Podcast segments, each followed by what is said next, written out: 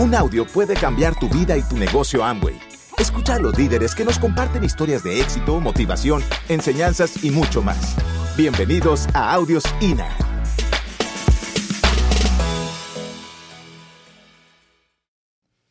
Nosotros dos somos médicos. Mm, Yo hice un posgrado en ciencias básicas biomédicas con énfasis en genética malaria. No conozco ningún otro médico que haya hecho esa vaina tan rara y que me ha servido mucho para entender el por qué y el para qué de cada producto de nuestra corporación. No me queda la menor duda de que somos la empresa número uno en el mundo. Este negocio nosotros lo empezamos y yo no apoyé a Sergio. Yo le hice la vida imposible a ese hombre. Pero estoy aquí para contarles a ustedes que hasta un cocodrilo te puede llevar a diamante. Esa es la gran enseñanza. Pero hoy estando en ese sitio mágico y lleno de, Dios mío, qué sitio tan hermoso, la cultura maya, de pronto por ustedes estar aquí, ustedes no dimensionan lo que tienen. Porque cuando uno tiene las joyas que tiene, uno no valora lo que uno tiene, uno no valora a sus propios líderes. Pero qué sitio tan mágico y cómo me cuestionaba ahí hoy con tantas cosas. Hoy entendí que los mayas se habían unido con los toltecas, pero ¿cómo es la influencia de un líder? ¿Y eso por qué lo digo? Porque los mayas eran muy pacíficos y cómo es posible que los toltecas hayan influenciado tanto a los mayas en que los hayan convencido de hacer esos sacrificios tan inhumanos por Dios que se hacían. Y uno era otra conciencia lo que ellos tenían, pero lo que yo pienso es, aquí estamos los líderes. Por Dios, y esos toltecas eh, convencieron a esos mayas de hacer esos sacrificios, ¿cómo nosotros no vamos a ser capaces de inspirar a miles de personas a que vivan mejor? ¿Cómo les parece eso que estoy diciendo? Increíble, o sea, ustedes se están profesionalizando en este negocio así como nosotros dos entendimos cómo, gracias a que hicimos este negocio, nosotros ahora tenemos una vida mejor. Pero antes de empezar, porque somos nuevos y ustedes no nos conocen, nunca nos han escuchado, eh, les decía que yo le hice la vida imposible a ese hombre y hoy le tengo que agradecer mucho. Quiero contarles que yo todavía trabajo. ¿Quiénes trabajan acá? Levanten la mano en su trabajo tradicional o lo que sea. Ok, entonces yo no he querido todavía renunciar por varias razones, pero una de ellas es para que usted no me pueda decir que no tiene tiempo. Porque yo trabajo en una editorial, dirijo una editorial de libros del área de la salud. Esos libros se distribuyen en 17 países de América Latina. Trabajo muchísimo los dos trabajábamos en una facultad de medicina. Trabajaba tiempo completo en la facultad de medicina, tiempo completo en la editorial Youngway. Entonces usted simplemente tiene que organizar la cabeza, tiene que organizar sus ideas, tiene que tener una agenda. Aquí no hay jefes, aquí Mario no le va a estar diciendo usted haga esto, no está haciendo. No, no, no, no. Si usted no ha cambiado de pin y de nivel, es porque no está haciendo lo que tiene que hacer con la consistencia y con la perseverancia que se necesita. Claro que yo soy muy colérica y lo que más me ha costado el negocio es entender que cada persona tiene su ritmo y que antes Sergio entraba a 100 personas y es un hombre tan hermoso que tiene la paciencia de esperar. Pero yo soy colérica intensa y me provocaba darles una patada para que se movieran hacer el negocio. No tenían con qué mercar y yo por dentro, pero si ahí tienes los productos, o sea, saque su ganancia inmediata. Pero en el tiempo yo me he tenido que pulir mucho, muchísimo. Créanme que ustedes ahora me escuchan y yo ya soy una colérica pulida por ahí mil por ciento. Mil. Eso lo van a escuchar en la historia, todo lo que yo le hacía a este hombre, mejor dicho. Hoy estoy aquí con toda la nobleza para reconocer delante de todos ustedes que si ustedes no se pegan al sistema de capacitación, ustedes no van a cambiar de pin. ¿Por qué? Porque en este negocio primero es como el bambú. Primero usted tiene que trabajar en usted, hacer las raíces y después va a florecer. Por eso es que ustedes han escuchado que todos los diamantes decimos que cuando usted está en el punto ideal, todos nos demoramos dos años en llegar a diamantes. Y es verdad. Lo que pasa es que mientras todos llegamos a ese punto ideal, ahí es donde está la diferencia entre unos y otros. Y no te voy a dejar hablar, tal. Bueno, realmente venimos, a veces cuando uno va a los sitios va que a enseñar, pero uno viene a aprender. Somos muy observadores por nuestra profesión. Yo quiero saber si aquí hay del área de la salud, fuera de Mijail, ¿quién más hay del área de la salud? Ah, bueno, muy bien, los felicitamos. Nosotros no teníamos ninguna, ningún antecedente de emprendimiento ni de negocio. No, no, no, no, no, no. Nosotros venimos del empleo tradicional. Nosotros venimos del empleo tradicional. Y mi papá, que fue un gran héroe, él trabajaba tres jornadas diarias, tres jornadas diarias, profesor. Claro que en esa época, pues realmente no le pagaban muy bien a un profesor. Yo sé que ahora le pagan súper bien. Pero en ese entonces, tres jornadas diarias. Duro. Y nos enseñó a trabajar. Y como médico yo trabajaba en tres o cuatro partes. Creo que cinco, porque era docente universitario.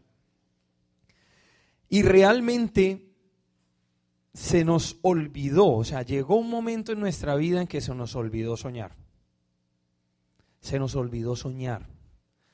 Realmente, cuando uno entra al negocio, uno no tiene la capacidad de soñar.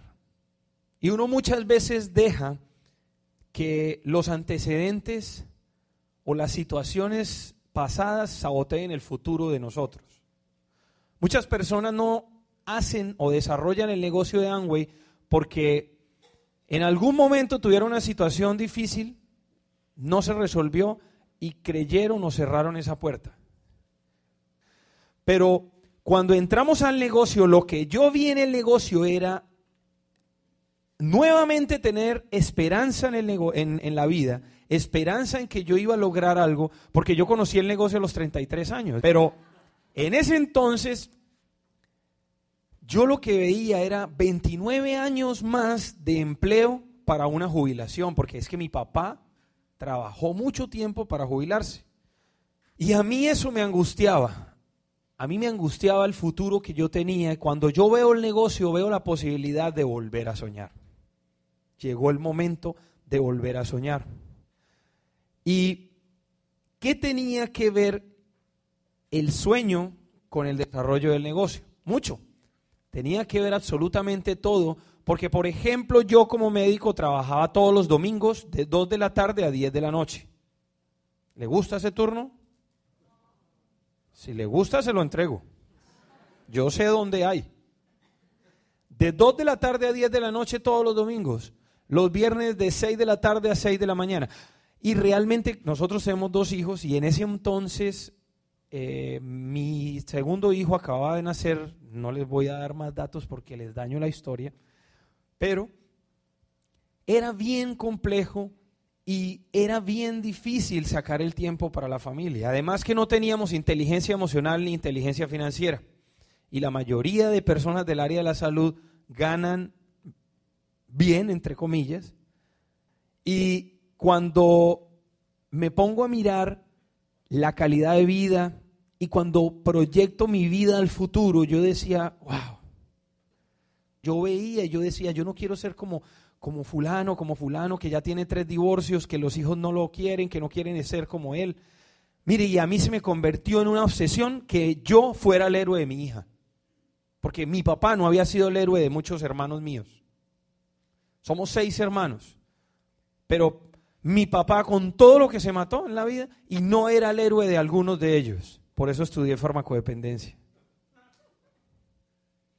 Para entender el fenómeno porque tuve muchos problemas en mi familia por eso. Y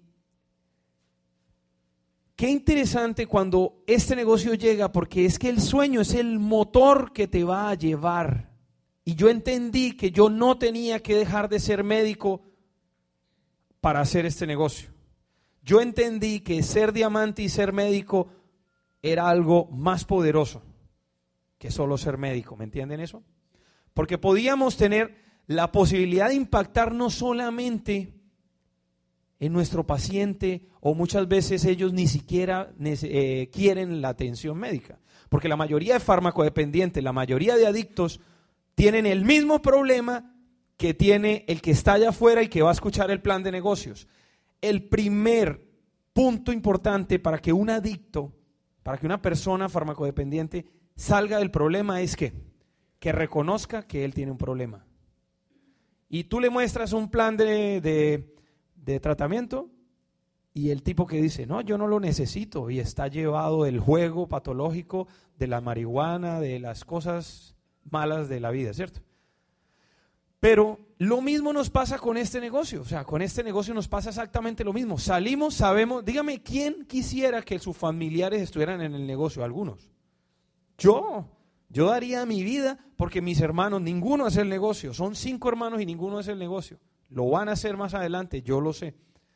Pero en ese entonces, cuando yo entro al negocio y me pongo a mostrar el negocio, a mostrarle la oportunidad a la gente, la gente se muestra igualita a cuando, le, a cuando los papás le muestran el programa de tratamiento para un adicto. Es igualito.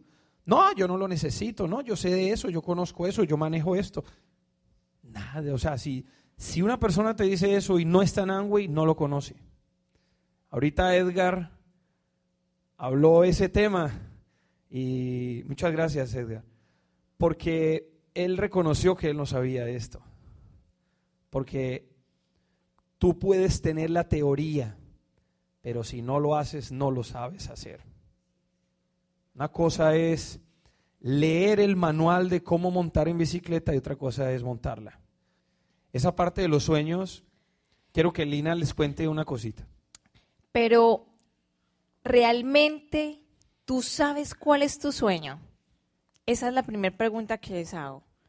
Porque cuando Sergio entró al negocio, él tuvo, él tuvo la visión de lo que iba a ser este negocio. En cambio, yo no. El plan no nos lo dieron en pareja. Error, no sé. De pronto desde ahí hubiera rajado yo a Sergio. No nos lo dieron juntos. Sergio solo entró. Él tomó la decisión y tuvo los pantalones de soportar todo lo que yo le hice. Les voy a dar un adelanto. Yo en ese momento trabajaba en un centro de investigaciones muy prestigioso en Colombia y entonces yo le decía a Sergio que cómo se le ocurría que si Lina González trabajaba en este centro de investigaciones, que cómo se le ocurría que iba a vender yo sus productos. Y tan cansona fui que yo, o sea, que Sergio se le metió que nos ganábamos el viaje a Río de Janeiro. Y yo le decía, no sea ridículo, aterriza. Y nos ganamos el viaje. Claro que fui, porque es que soy lenta, pero no soy bruta.